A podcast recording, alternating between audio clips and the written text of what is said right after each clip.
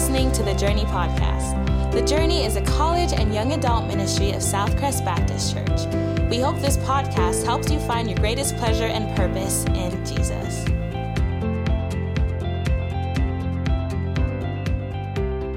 Amen, amen. You guys can have a seat. Um, so uh, glad to continue tonight in our I Am series from the Gospel of John. So if you have a Bible, I hope you do. Um, turn to John chapter eight, verse twelve. If you guys do not have a Bible, um, not very familiar with the Bible at all, that one in the row before you, in front of you in that chair, uh, is yours to take. That's our gift to you if you would like a Bible. If you have like ten of them, maybe don't take one. But if you have a really worn out one and you like don't have money for a new one, you can also have that as well. Um, hey, by, by way of introduction, I was, I was sort of thinking about growing up in, in school, and I remember very specifically one time there was a, a tornado warning uh, that was happening during school time. I don't remember how old I was, let's say around eight to ten-ish or so, right? And um, the, the warning was a, a very accurate warning because a tornado was very close, and all of the, the, the power went out in the school. And have you been in this position before where the power goes out, electricity out? Am I the only person? You can kind of raise your, okay, there we go, good. I'm like, man, y'all are really sheltered. Um, anyway, so what, what tends to happen, right, is all of the lights go out and everyone freaks out, right? Not like now. And so the lights go out, and, you know, our parents' generation right now, they'd be making out, but we have about ten panic attacks happening in this generation right now. So let's turn the lights back on. Sorry. Sorry, it's over. That was a dad joke. Sorry, just had to do it. Um, Anyway, y'all y'all handled that really well. Y'all are really um, y'all are really sober-minded and, and calm. Um, I was hoping that someone may freak out, but you know what's interesting about here's what's interesting about the the dark and, and the light. We uh, we we take the light for granted until there's darkness. Now, a lot of you, if you really were scared just now, you would have busted out your phone, right? Got that flashlight on. That's what you would have done. But really, what we're going to see. Um, is Jesus is going to call himself tonight something very interesting. He's he's called himself. He just says, I am. He said, I am the eternal one. He's last week, he's the bread of life. If you want an explanation of that, go back and listen to it. A lot to unpack. And this week, he's going to say that he is the light of the world. And here's what I'm convinced. I'm convinced that almost every single one of us, because I am too, and pastor is supposed to be holy, right? I, even me, I can take Jesus for granted, just like I take light for granted. And he says he is the light of the world. And what's very interesting is where did light begin? For Christians, it began whenever he said, let there be light. And so the one tonight, I just want to bring you into this, the one who created light, who spoke light into creation is saying he is the light of the world and his word, we're going to unpack it. And so I hope you're paying attention. I hope you're leaned in. So look at John chapter eight, verse twelve. If I'm anything like you, I'm I'm wondering, why does this matter? So let, let's look at this. John chapter eight, verse twelve. Again, Jesus spoke to them saying, I am the light of the world. Whoever follows me will not walk in darkness, but will have the light of life. Can I give you a simple explanation? The, the sermon could be over, but it's not going to be. Jesus is the light of the world. Follow him. Life. Light. Don't follow him, darkness and death. Y'all ready to go home? Y'all good with that? Is that enough? Some of you are like, I got to study. All right. I'm sorry, you can go home anytime. You don't, not prisoners or whatever, but we're not done yet, okay? Here's a possible question you could be asking. Why should it matter to me that Jesus is the light of the world? Now, again, I, I think that's a possible question, but I want to move on to a deeper question tonight, and here's why. Because in week one, we, we covered, Jesus says, he is the great I am. He says, I am the one who was and is and is to come. He he mentioned like, hey, before Abraham existed, Abraham's like thousands of years ago was around and living on this earth, okay? That's that's impressive. Oh, you predated Abraham. But he says, no, no, no, not only that. I not only predated Abraham, I created Abraham. I'm the one, when you read Genesis one, that said, let there be light. I created, I spoke the world into existence. That's pretty impressive. And then last week, he basically calls himself bread. We had to unpack that a little bit. He calls himself the bread of life. In other words, you have to partake of Jesus' bread, which is spiritual and symbolic of him saying, you have to believe in my broken body and my blood that I shed for you on the cross in order to be saved. That's one part. And also, it pointed us to this reality that he's the bread of life, but we really like popcorn.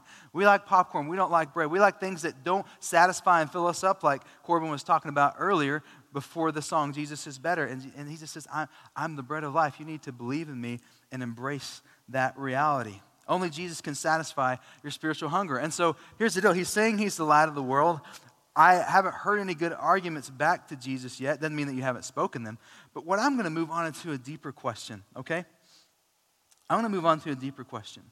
And what I want you to do, we're going to find this deeper question in the epistle known as First John. There's First John, Second John, and Third John. There's not three different Johns, all right? The same John who wrote the Gospel of John wrote a letter known as First John, and it has some really good stuff. And so if you're new to reading the Bible, what you can do is there's First John, Second John, Third John, Jude, and Revelation. And Revelation is the last book in the Bible. You can work backwards from there, or if you want to be lazy, like I often have been, you can just go to the table of contents. It's a very, very small uh, epistle.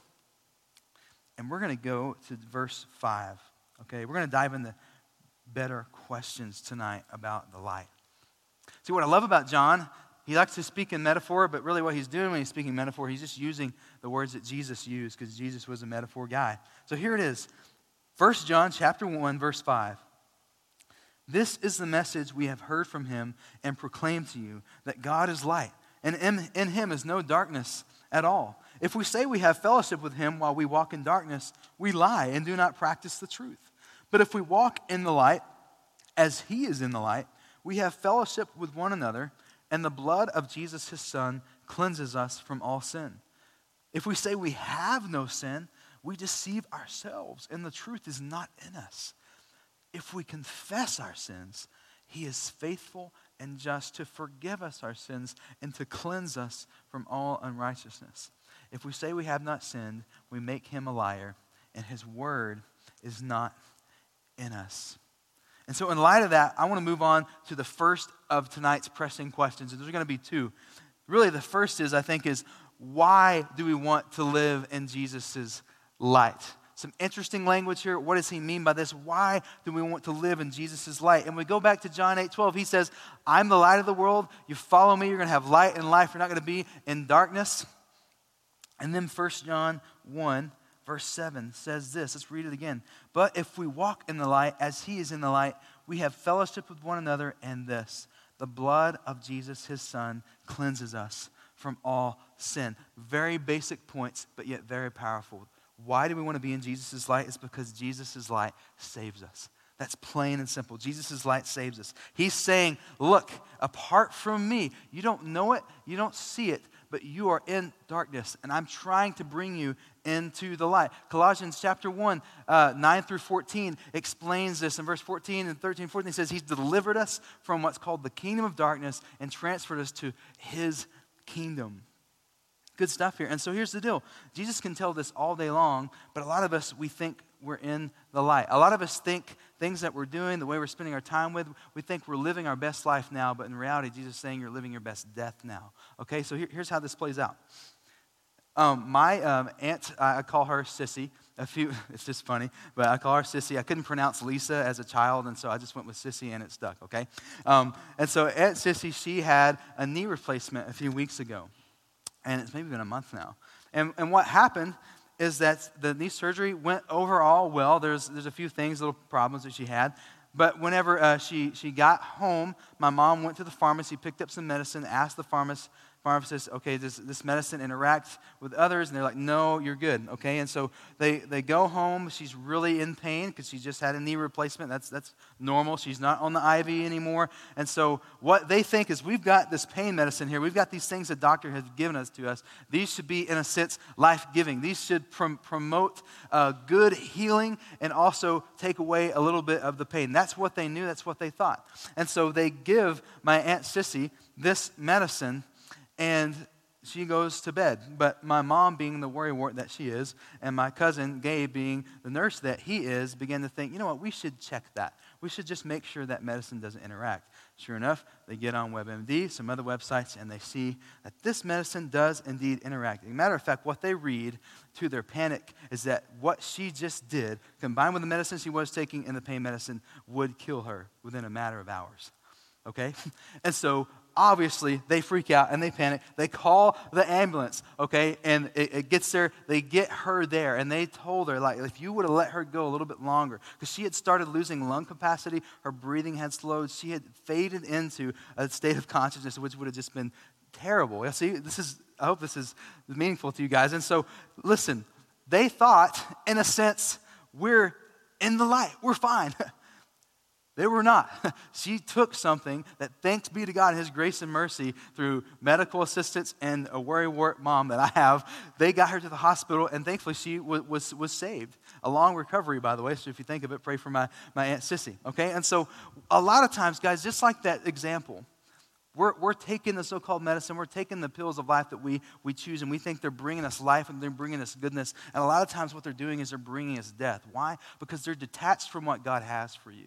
All right? A lighter example would be like you're you're sharing the gospel with, with, with someone, and you're talking about Jesus being the light of the world, and this guy pops pops a cigarette out and lights it up. He's like, I got the light of the world right here, baby. I'm good, right? And you're like, dude, I'm not talking about that type of light, okay? Like there's a there's a lot of deception that can go into how we think about this.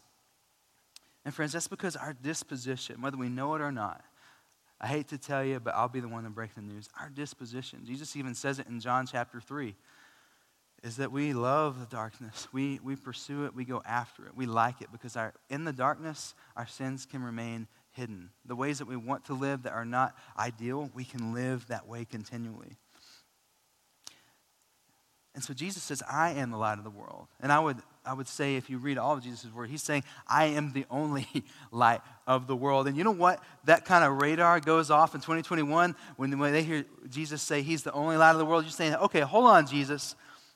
Or you could say it towards me. Hold on, Cole. Isn't that a little arrogant to say that Jesus is the only light for the world? Because there's lots of religions out there all over the world, lots of cultures, lots of philosophies that, that may say that they have, end quote, the light for the right path. They have the way and they have the wisdom for the direction you should take. Don't you think it's arrogant to claim that Jesus is the only way? And I would say, taken out of context, absolutely. That would be pretty arrogant of me. But here's what I actually think. Y'all still with me? Y'all hanging in there? I like apologetics. I spend too much time on it, but let's, let's, let's camp out for a while. Our, I think a lot of other religious systems and philosophies that promise light and promise wisdom, I actually think are, are some of the most cruelest things. And here's why. I think they're pretty heartless because they don't actually help you. Notice, they don't actually help you with your biggest problem. Your biggest problem isn't finding some path. Even if you found the right one, it's staying on it, right? It's staying on it. Like you, you veer off wrong. Like name any self-help book that you've ever read. And they're like, we promise you, if you do this, if you stay on this, you're going to find life and contentment and fulfillment. They forgot to accommodate for the biggest problem. We have yet to ever stay on that for more than two minutes, right? That's just our position. That's, that's what happens. And, and guess what? Because of this, counselors, not all counselors, some counselors, psychologists, pharmacies, antidepressant companies like Lexapro and Prozac are seeing these self-help books and philosophies, and they're like, let's go. Let's keep pumping that out. Come on, baby, let's go. Because it's fueling those industries, and a lot of them know it. Notice why there's more than a thousand self-help books every single year. You know why? Because we haven't found the answer. If they found the answer, they could stop writing books, and it just becomes a classic and then a platinum, whatever. Just keep selling them. Y'all still with me? Friends, don't, don't, don't buy that junk, okay? Jesus is your light, and he can keep you in the light. Here's the thing, if you're not convinced yet. Verse seven in First John one says, Jesus' blood cleanses from sin.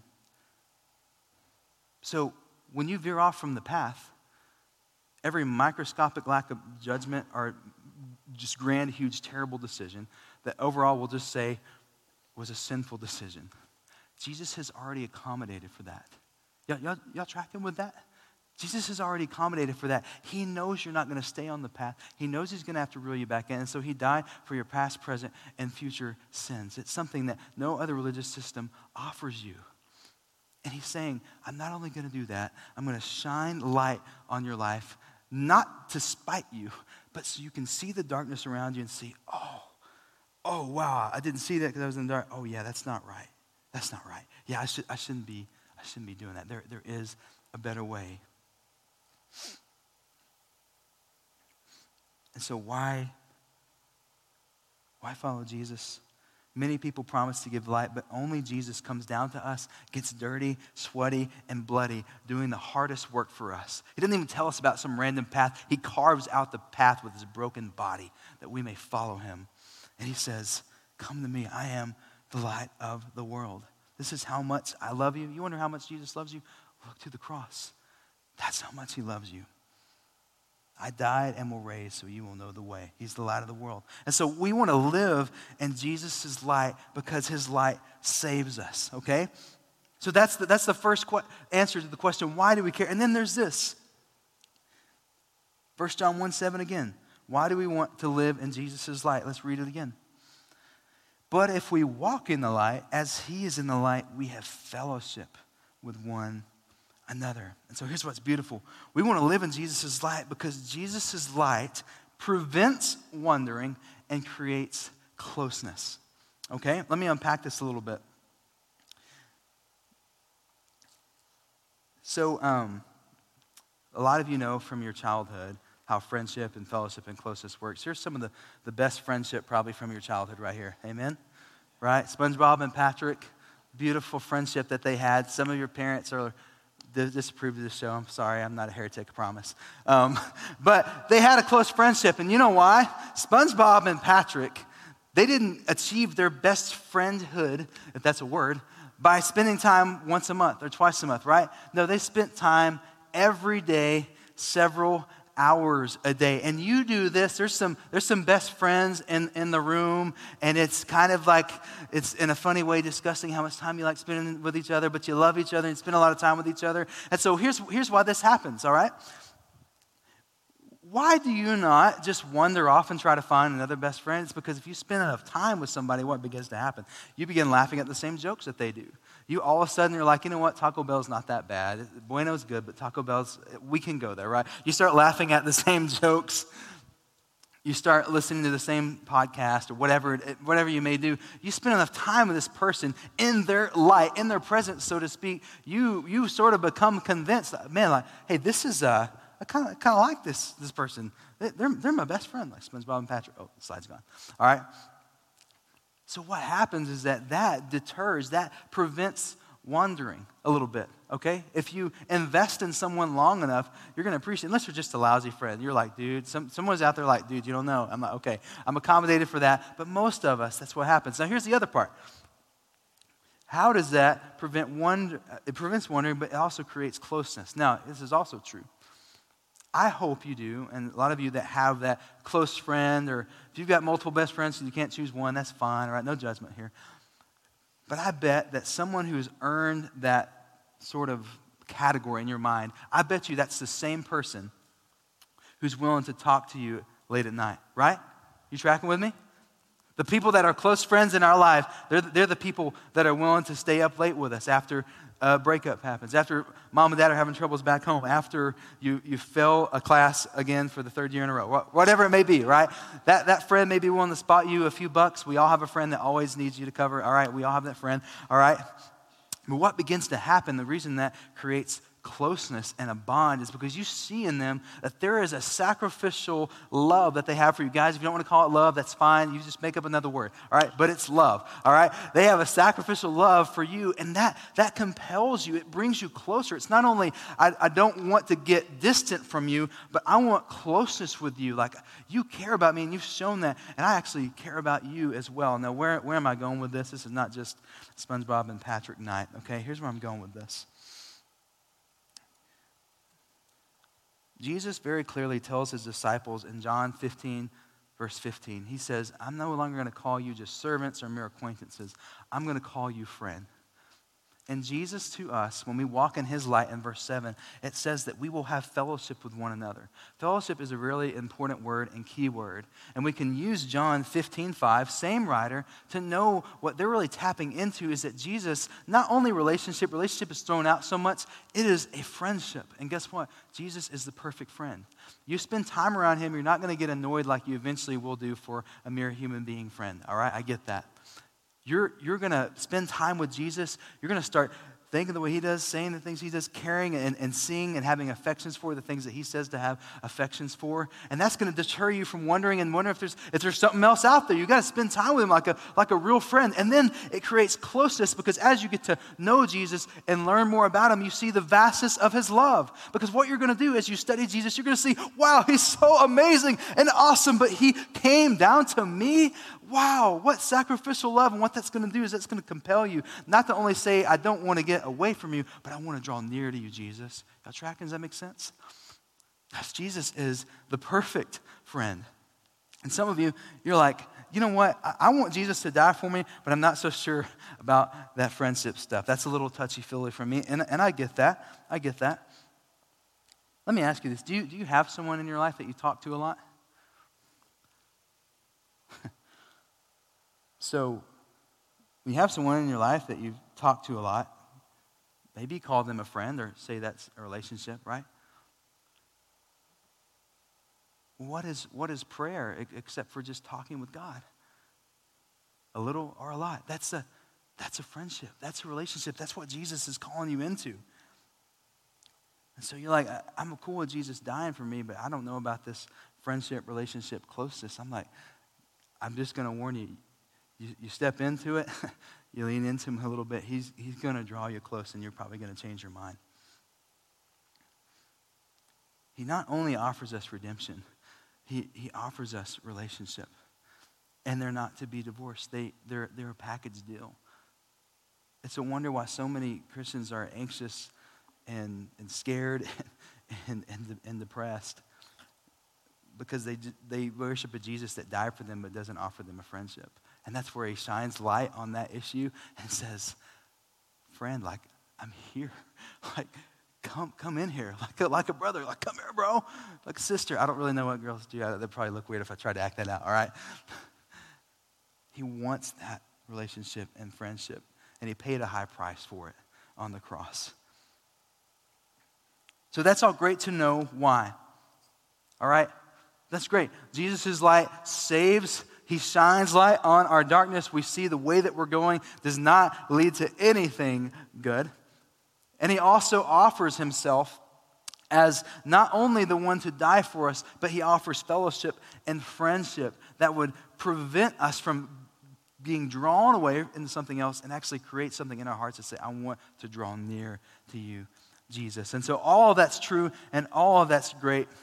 But if I'm tracking with this sermon, if I'm you, I'm asking this question. How do we live in the light of Jesus? How? Can we get out of this amb- ambiguity or whatever this kind of like, those are strange ideas, like they're, they're concepts. What makes it real? First John one nine makes it real. First John chapter one, verse nine. You'll look at this. If we confess our sins, he is faithful and just to forgive us and to cleanse us from all unrighteousness. Guys, we live in the light of Jesus. How do we do it? Very simple. Nothing that's going to be mind-blowing for you in churches for a long time. We live in the light of Jesus by confessing our sins. All right? So the word tonight actually says, y'all see how this goes? It says this. In verse eight, if we say we have no sin, we deceive ourselves, and the truth is not in us. Saying like, you're a liar. Like, if you say you have no sin, like, you're, you're lying. Like, I've never told a lie, but I don't think I have sin. You're like, mm-hmm, yeah, mm-hmm. Like, it's saying you're a liar. You're being deceptive. And look, here's the thing. The word tonight says we're liars if we say we have no sin. And so, like I said earlier, God has a plan for this. He's accommodated for this. Because look at verse nine. It's not saying you're a sinner, good luck. No, no, no. He's accommodated for it. Verse nine, if we confess our sins, if you just humbly say, yep, that's right, I know it, okay, we confess our sins, he is faithful. There's that friendship language again. He's a faithful friend. He's a faithful Savior. He's faithful and just. What does that mean? Well, sins had to be paid for somehow. God couldn't just be like, whoops, sweep it under the rug. No, no, that's not how it works. So God and his justice, the justice that we should have gotten, death, wrath, condemnation, it's Christianese words for punishment. Jesus died that death on the cross. And so when he offers forgiveness, it's not like someone out there like, oh, I forgive you. No. And then the next day they're mad at you again, right? High school relationships basically is what, what that is, all right? No, no, no. When he forgives, he forgives. He removes your sin as far as the east is from the west, and he does so faithfully if you come to me. If we say we had no sin, we're lying. If we confess our sins, he's faithful and just to forgive us our sins and to cleanse us from all unrighteousness. So there's some people in the room, you've never done that before. You've never believed in Jesus. You're sitting in the pews hiding out, and I love that that you're actually here. Maybe I have an opportunity to listen to this. I'm saying, like, it doesn't matter where you're from. It doesn't matter who your mommy or daddy is. It doesn't matter what you think about the world. It doesn't matter how you vote. It doesn't even matter if you're not exactly sure how the world came into existence. Like, you're reading Genesis, and your background is like, oh, like, I don't know. I may have some disagreement, but here's how we come together on the gospel of Jesus Christ, is that if you believe, anyone, any sinner, that he died for your sins and rose from the dead, the Bible says very clearly, you will be saved. Okay? And some of you have never done that. You've been in churches your whole life. You've never heard the gospel. The preacher opens up, reads a verse, and then goes off into something else that has nothing to do with that verse. You've had that your whole life. And so welcome to South Crest Baptist Church and a lot of churches who care about the word of God. And it says, for all of you, you can be saved from your sins, have a relationship with Jesus by doing that, simply believing in him. And I invite you to that. But then there's also the part of this verse that is much more than that for those of you who are believers. See, I've had seasons of dryness in, in my prayer life. I don't know if you've ever had this. And like it's like, it's like I'm saying, I'm praying, but in the moment, what I feel is like I just, it's just words, right? It's just routine. Like, it feels powerless. I'm coming, like, reading the Bible, like, man, okay, and kind of, and it feels just, if I just dry. Like, in other words, the way I'm reading the Bible, like, I would not want to share that with someone maybe interested or pursuing God, because I'm like, dude, my life isn't very exciting. I don't know if you ever felt that way before. And then it seems like when, in the seasons that that, I always remember, I'm like, you know what, what's very strange, I can't remember the last time in prayer that I came to God and confessed to him sins that I've been dealing with. I can very quickly just be like, ah, he's forgiven that on the cross. Don't, don't got to worry about it. What's happening, though, according to the word, is even though I'm a Christian, I'm, I'm forgiven, we can also, as Christians, have our closeness and fellowship with Jesus a little bit deterred, a little bit distracted, a little bit removed from what he would want. It's the story of the prodigal son. He was far, far away, he was lost, and then and then found. And so we we all have a prodigal heart. Tim Keller tells us that. It's like we we are prodigals at heart. We're naturally distant away. And so here, here's what my prayer life began to look like. I began to, to see this, and, and this happens today as, as a grown adult. Wait a minute. I'm not starting my prayer time just coming to the Lord humbly and saying, God, I, I, I messed up. I did this yesterday. I said this and should have said this. I shouldn't have said that. I did this when I shouldn't have done it. I didn't do what I knew. You, you just fill in the blank. And God, would, would you forgive me? I know as a Christian that he did. Like I said, Jesus paid for past, present, and future sins. I know that. But it's the closeness. It's the fellowship that I want with him. I want to say in my heart, Lord, please forgive me of my sins, because I want to be near you. I don't want anything to get in between walking with you and your life. Does that make sense to you guys? Get a head nod every now and then. All right, we good?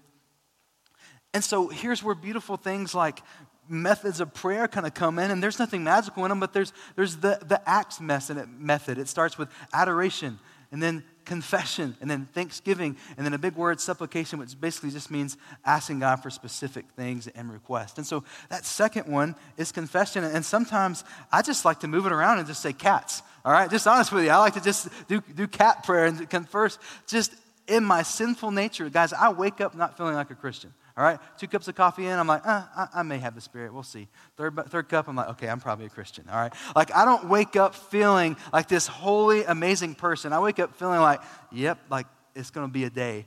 And so if I start my day, though, coming to God and that humility and weakness and say, Lord, please just forgive me of this. Dadgummit, like,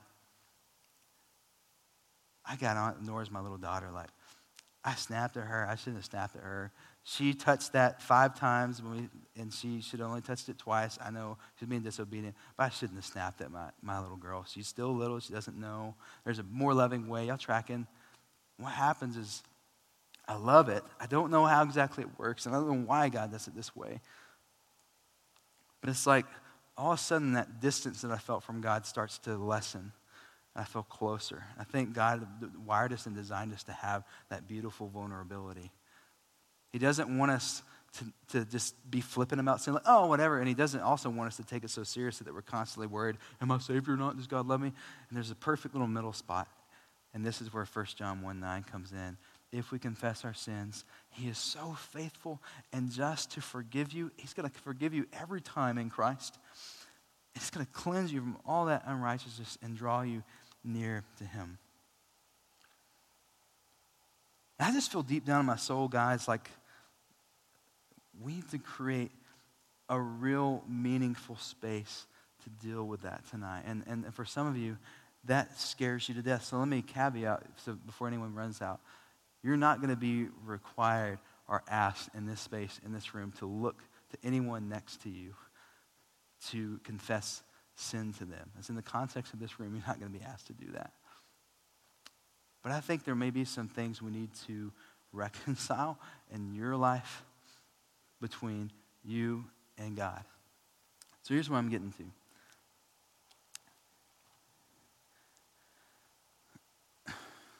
This over. I think a lot of you keep your sins in the dark because you feel that if they If you come into the light, you're going to be like those zombies in I Am Legend. When they come to the light, like, ah, right? They like die. Like, like this is, the light kills them, right? You're going to think, if I bring this to the light, if I bring who I really am to God, or especially church, that's a whole other sermon. If you want to talk more about that, we can later. But if I bring who I really am, my sins up, up, up, if I, who I really am, the sinner that God really forgave, the real me, the one he saw as he was bleeding on the cross, then I'm going to get smited. He's going to smite me down. He's just going to make me feel even more guilty and more terrible. And that's a lot of how people perceive Christianity. And thanks be to God, that is a Christianity you won't find anywhere in the pages of Scripture. So here's what I want to do. I want us to do a little bit of deep reflection tonight. And this isn't a dad joke like my intro. We really are going to turn the lights down. All right? We're going to turn the lights off. I want to produce a little bit of an image for you.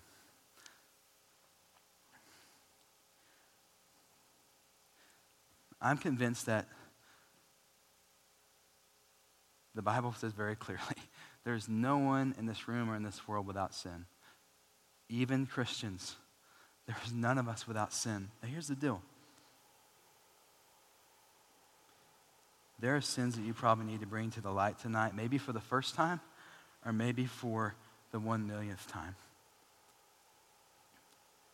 And the reason I turn the lights off is because I want you to deep, deeply reflect upon it. I don't want you to feel embarrassed. I don't want to bring shame on anybody.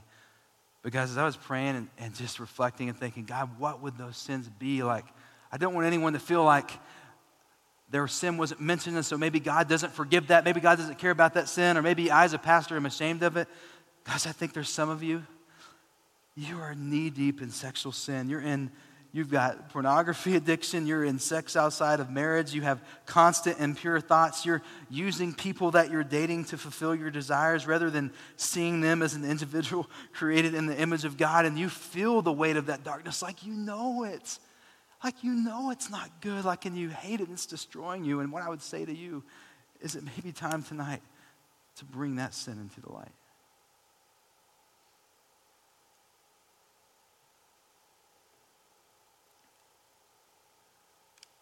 Let God's word just shine on that. Some of you are scared to death of what Jesus is going to do if you bring this up, bring it up to him. And, Then he sees a brother or sister far off walking in darkness, and he's like, you can't see it unless I shine my light on it. Just allow me, bring it to the light, and I'll show you. And he wants you to bring that and see, oh, man, this is not good, and I don't I don't want to walk in this way anymore. And see, there's some of you, you're in a dating relationship with somebody who couldn't care less about God and his will for you. Like, your whole relationship is in the dark, because you've kept Jesus out. You've locked the doors, you boarded up the windows, and you said, stay out. I don't want you in here, Jesus. And what I would just say to you, friends, will you bring that to the light tonight?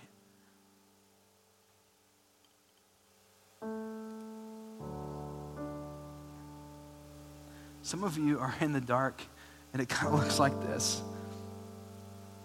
Looks like giving Jesus about one percent of your time.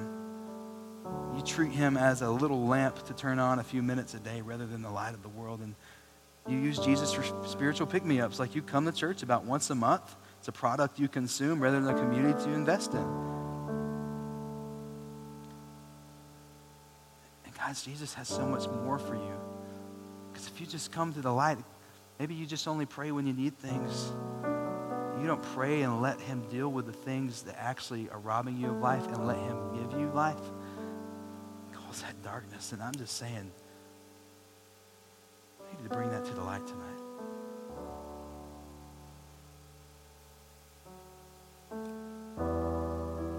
By the way, if I burn this place down, y'all run, okay?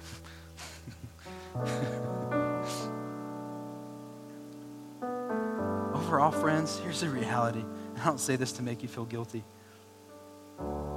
We are so prone, every single one of us, to commit spiritual adultery. We flirt with Jesus while we have something else on the side. And we flirt with the church, the bride of Christ, just using it for what we need, leaving it and not coming back until we want a little more. And let's be clear, the Bible calls this darkness. And listen, you can pick a sin. Some of you are angry at someone for something that happened years ago. You're bitter, you're jealous, you're holding a grudge. You love to gossip and lie and slander. Maybe you worship and you idealize having this relationship with a guy or girl and dethroning the relationship that Jesus actually matters most. And you know why we keep these things in the dark? It's because we're, we're either terrified to come to the light, or maybe it's both. Maybe we're a little more comfortable. It feels less risky to stay in the dark, because you have a deep feeling within your soul that if you bring it to the light, it's going to cause you to have to change some things. And friends, Jesus, listen, that's what's so funny. Jesus knows your darkness, whether you bring it to him or not. He sees not someone that he's angry and resentful with, but a brother or a sister in, in the dark that he longs to see come to the light. Jesus sees whatever you're keeping in the dark as something that is hindering your relationship and closeness with him. And so he is going to, friends, you listen to me, you mark the words of Jesus, in love. He is going to so passionately pursue you in the dark to bring you out of that and walk with him. Amen? He knows what is best for you, and he is working toward that end. And he's saying tonight, you come to the light.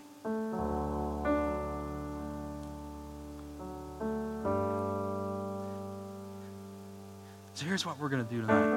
There's nothing magic about these candles. I bought them from Walmart. That, there you go. They're not magic, all right? Nothing magic about these tables or note cards.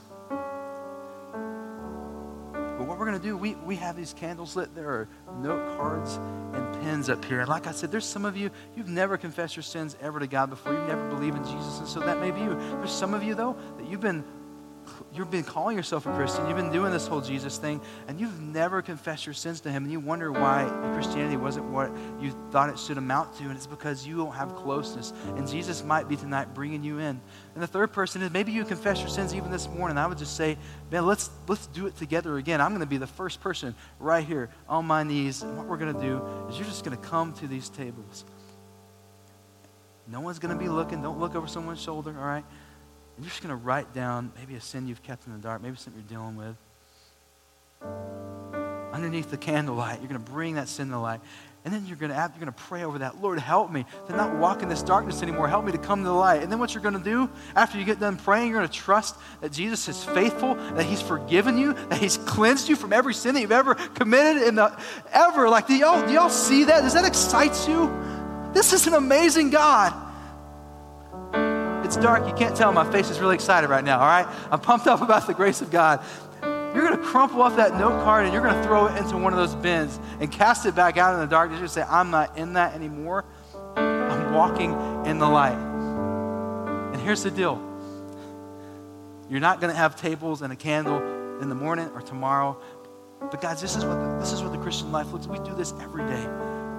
This is a physical symbol of what we do in our hearts before prayer to God every day. So we're going to be wondering tomorrow morning, tomorrow afternoon, Every time, every time. This is the Jesus that I plead with you about. This is why I'm a pastor, what we're talking about tonight. He is faithful every time to forgive you.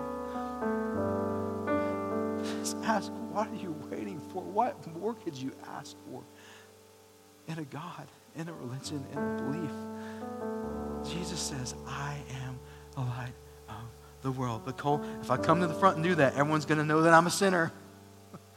Well, if they're looking at you and judging you, they're a sinner too, so you're in good company, all right? Part two, I already said it. We're already a sinner. You're doing business with God, not with Cole Rhodes, not with your Connect group leader or friends. This tonight is between you and your Lord Jesus. He already knows the sins you're dealing with now, and he knows the sins that you're going to be dealing with thirty years from now. There's no surprise, and he's ready, he's faithful. He's saying, come to me tonight. I want you to bow your heads. The band is going to softly play the song, Oh Come to the Altar. Friends, I will caveat this. I believe that you could remain sitting in your chairs and have heartfelt confession and forgiveness. I believe that.